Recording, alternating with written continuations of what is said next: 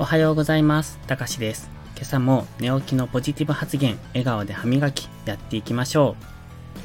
今日は水曜日です。週の真ん中ですが、皆さんどんな感じでしょうか？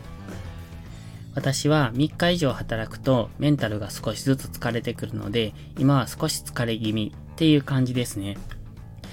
昨日こんなツイートをしました。前向きな発言は前向きな心を作る。心が変われば行動が変わる。行動が変われば習慣が変わる。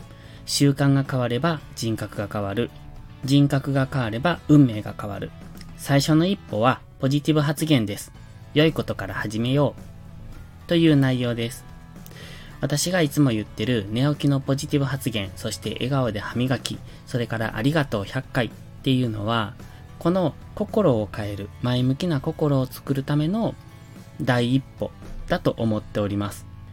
そして前向きな心が作られると、そこから運命が変わるところまで自分の人生を変えてくれる。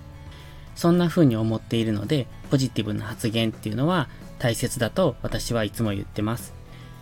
ですので、心が疲れてくる時ほど、こういったポジティブな発言を意識してできると、自分の心が前向きに保たれると思ってます。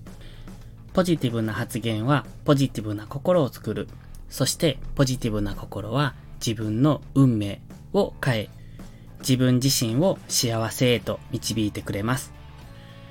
これからも素敵なあなたであるために、今日できることをやっていきましょう。良いことから始めよう。今日も元気よくいってらっしゃい。